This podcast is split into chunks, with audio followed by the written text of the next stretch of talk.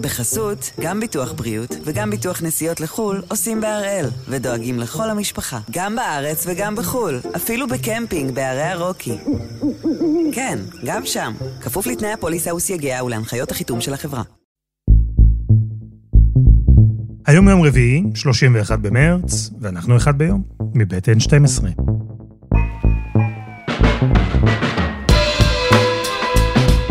אני אלעד שמחיוף, ואנחנו כאן כדי להבין טוב יותר מה קורה סביבנו.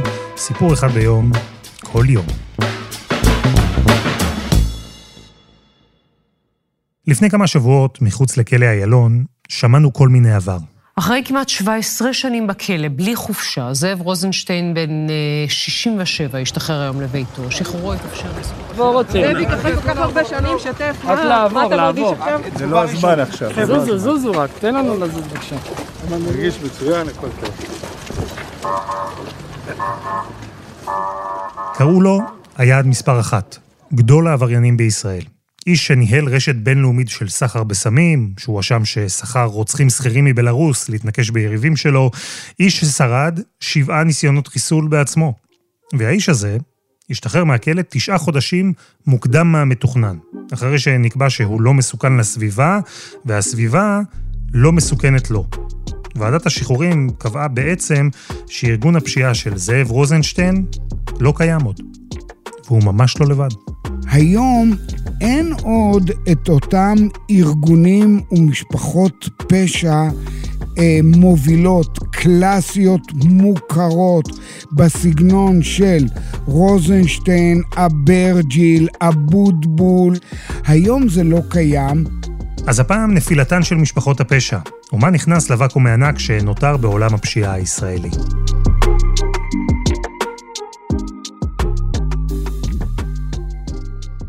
היי נוסי. אהלן, אלעד. אז בוא אני אחזיר אותך רגע אחורה. אתה יודע, מה מדהים אותי? אנחנו מדברים על זאב רוזנשטיין, וקראתי את הכתבות על השחרור שלו, ופתאום אני מבין שהאנשים האלה שליוו את חיינו לפני 15-20 שנה, רוזנשטיין ואלפרון ואבוטבול ואברג'יל, אלו אנשים שאנחנו כבר לא שומעים עליהם כלום. אה, ואתה היית שם, ופגשת אותם. מה ההתרשמות שלך הייתה מהם אז, מהאנשים האלה? בוא אני אתאר לך סתם דוגמה למה זה פגשתי, דוגמה למפגש עם אה, יצחק אברג'יל. גדול העבריינים של פעם בראייה המשטרתית, למרות שזאב רוזנשטיין כונה היעד מספר אחת, יצחק אברג'יל היה העבריין מספר אחת במדינת ישראל. וכאשר אני נתקלתי בו בפעם הראשונה, הגעתי לבית המשפט עם צוות, אתה מכיר את הסיטואציה, העבריין מגיע או בפרוזדור או בתוך האולם, ואז אני נעמד מולו, המצלמה עם הצלם מאחוריי, ואני פונה אליו. בהגעה החברית קראו לו איציק אברג'יל. כך גם אני שמעתי, ולכן כך גם פניתי אליו, אמרתי לו, איציק אברג'יל, מה אתה אומר? ואז הוא מסתכל עליי, מפסיק אותי ואומר לי, אני לא איציק, אני יצחק, אני לא חבר שלך. והוא מסתכל עליי, אנחנו במרחק של חצי מטר, הוא מסתכל עליי בתוך העיניים, והוא אומר לי את זה בשקט מקפיא, ותקשיב, אי אפשר היה שלא להבין למה הוא מתכוון.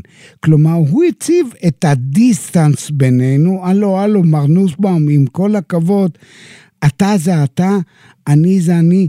גם אתה תיתן לי את הכבוד שמגיע לי. אני יצחק אברג'יל, אני לא חבר שלך, אני לא איציק. כלומר, זה היה אחד מהאנשים שרכשת להם כבוד. כן, כן. יצחק אברג'יל הוא אה, בעיניי החמצה, כי הוא אישיות מדהימה. מדהימה בכל מה שקשור ליכולות שלו, לתפיסה שלו. תקשיב, האיש למד, ככל שאני זוכר, הוא אוטודידקט. הייתי אנאלפביתי כשנכנסתי לבית סוהר, לא ידעתי לקרוא, לא ידעתי לכתוב, לא ידעתי כלום. זאת אומרת, חייתי פשע, וכשהגעתי לבית סוהר, אחרי תקופה, למדתי לקרוא. היה איזה אסיר שלימד אותי את האלף-בית, והתחלתי ללמוד לבד. אתה מדבר עם הבן אדם ואתה רואה חשיבה לוגית. א', אתה שומע שפה מכובדת. זה לא שפת רחוב של עבריינים. ומכאן אתה לא יכול שלא לרכוש לאיש הזה כבוד, הגם שאני מזכיר לעצמי כל הזמן שאני לא נסחף, אני משתדל מאוד לא להיסחף יותר מדי, כי באותה נשימה האיש הזה הורשע ברצח. כלומר, במילים אחרות, האיש הזה רוצח.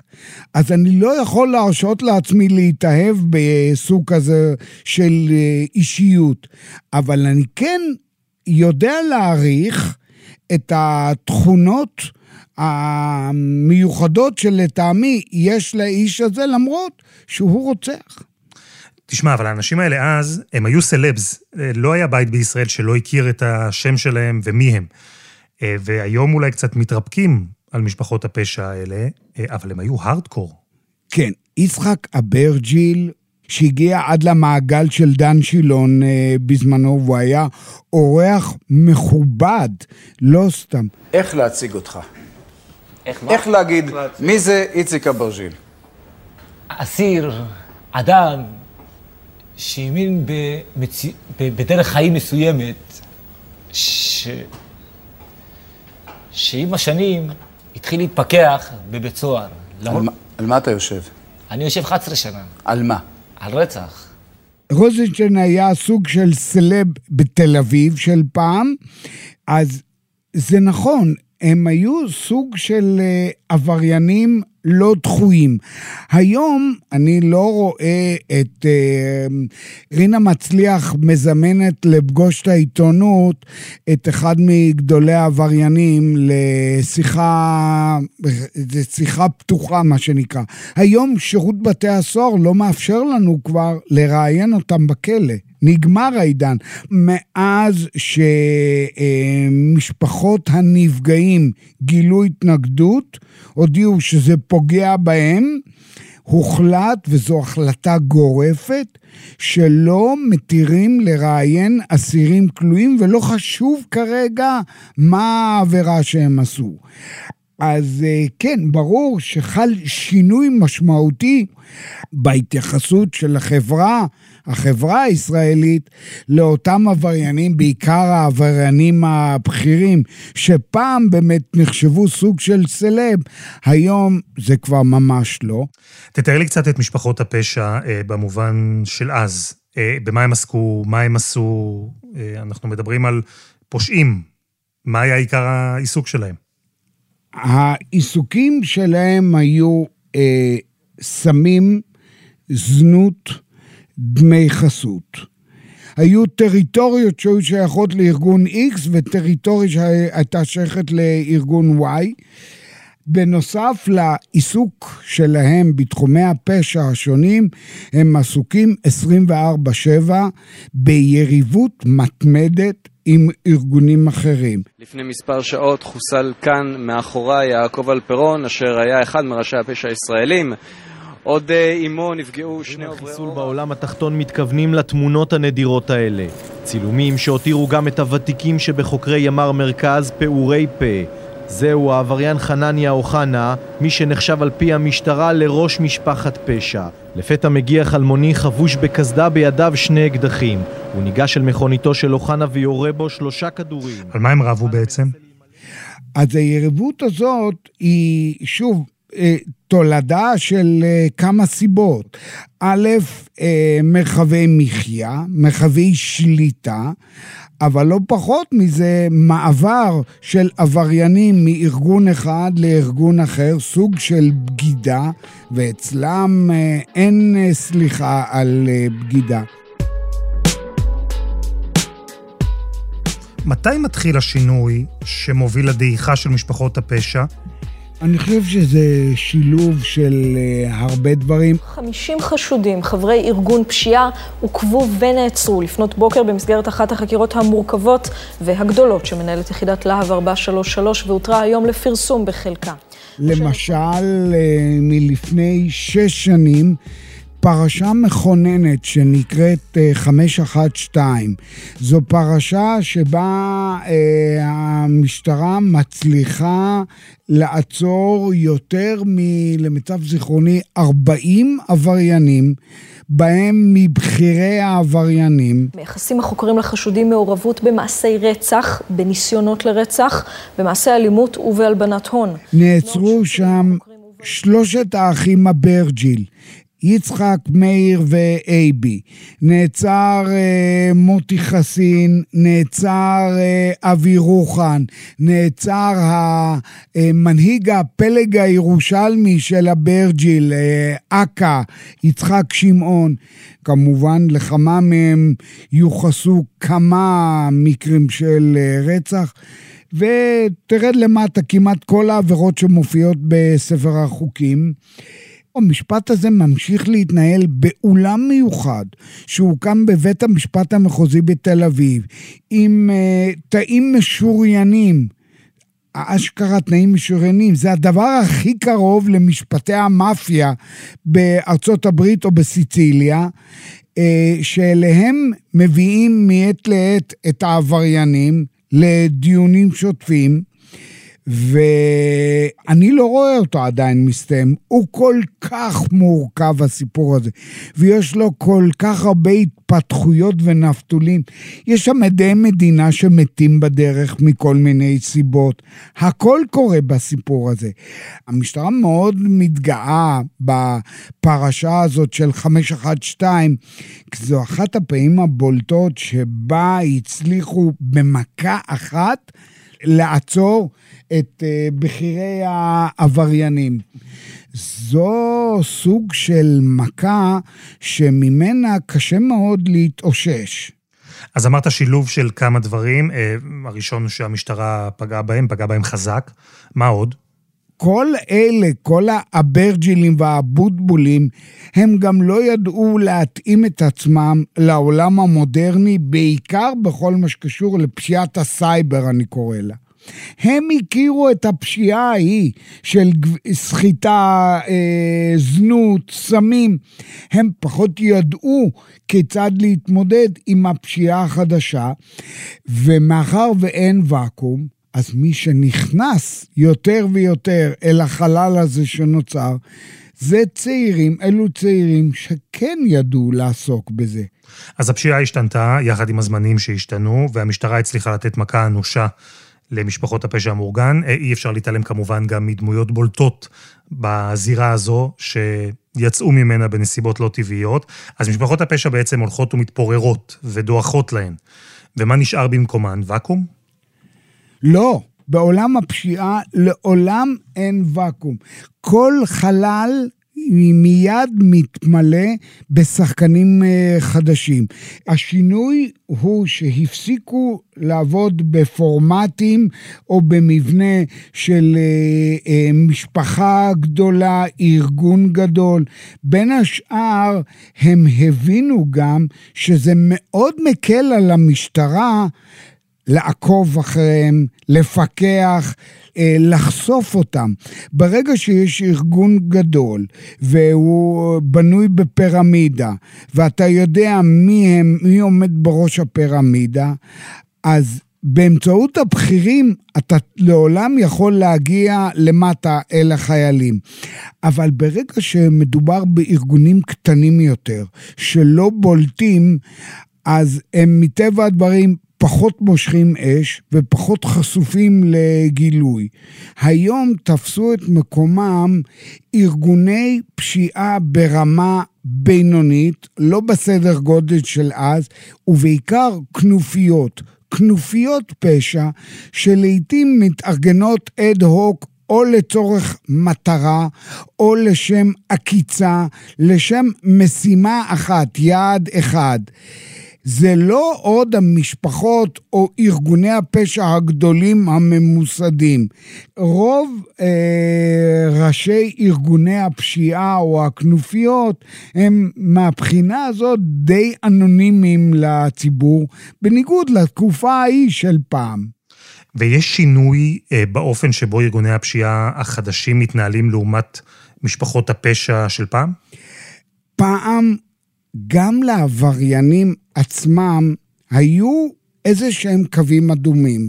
כלומר, הניסיון להימלט מהחוק, מהשוטרים, לא הגיע למצב של ניסיון לפגוע פיזית בחייהם. זה היה סוג של קו אדום שלא עוברים אותו. היום לכל עבריין, לא בדרג בינוני, בכנופיה, מאותן כנופיות שאני מתאר, אין שום בעיה, פוגעים באנשי חוק, שוטרים ואפילו, אפילו פרקליטים ושופטים.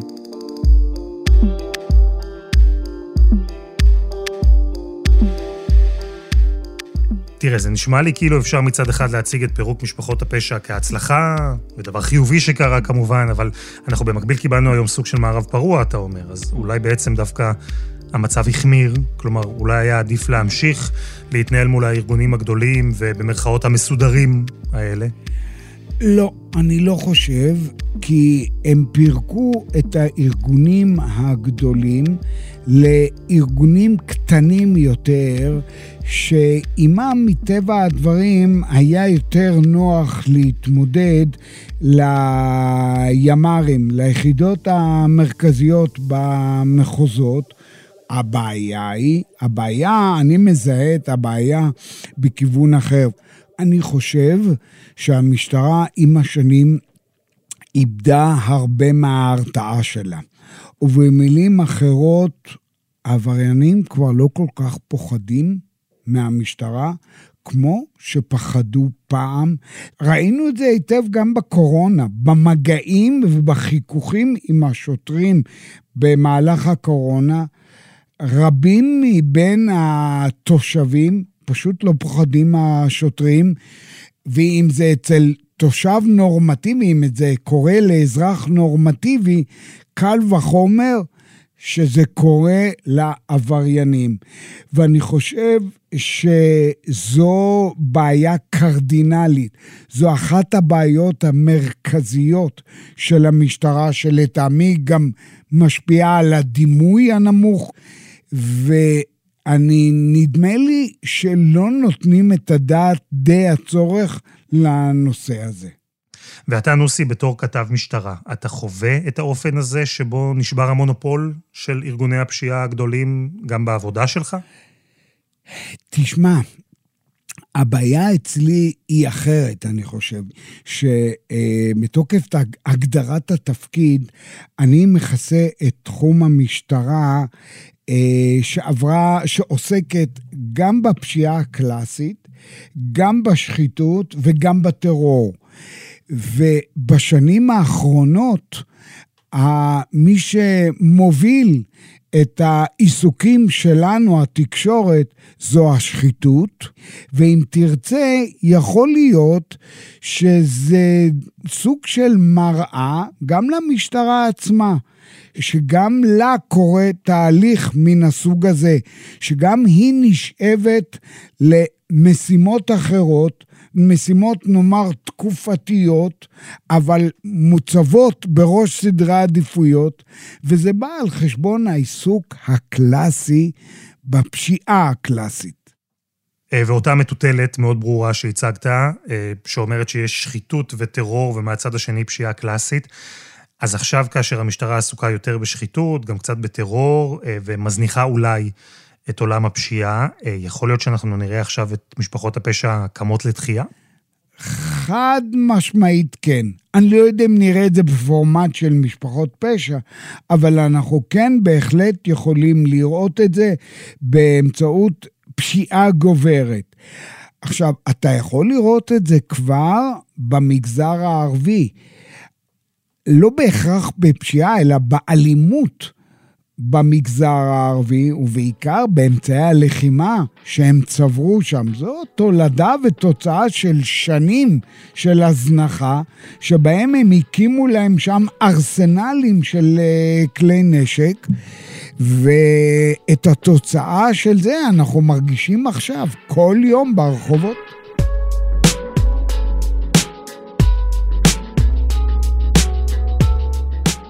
נוסי, תודה רבה. היה לי לעונג, אלעד. וזה היה אחד ביום, מבית N12. אפשר למצוא אותנו ב-N12 ובכל אפליקציות הפודקאסטים. אם תעקבו אחרינו תוכלו לקבל בכל בוקר את הפרק החדש, ואם אהבתם את אחד ביום, נשמח אם תדרגו ותשתפו חברים. אנחנו בניגוד למשפחות הפשע באים בטוב. חלילה.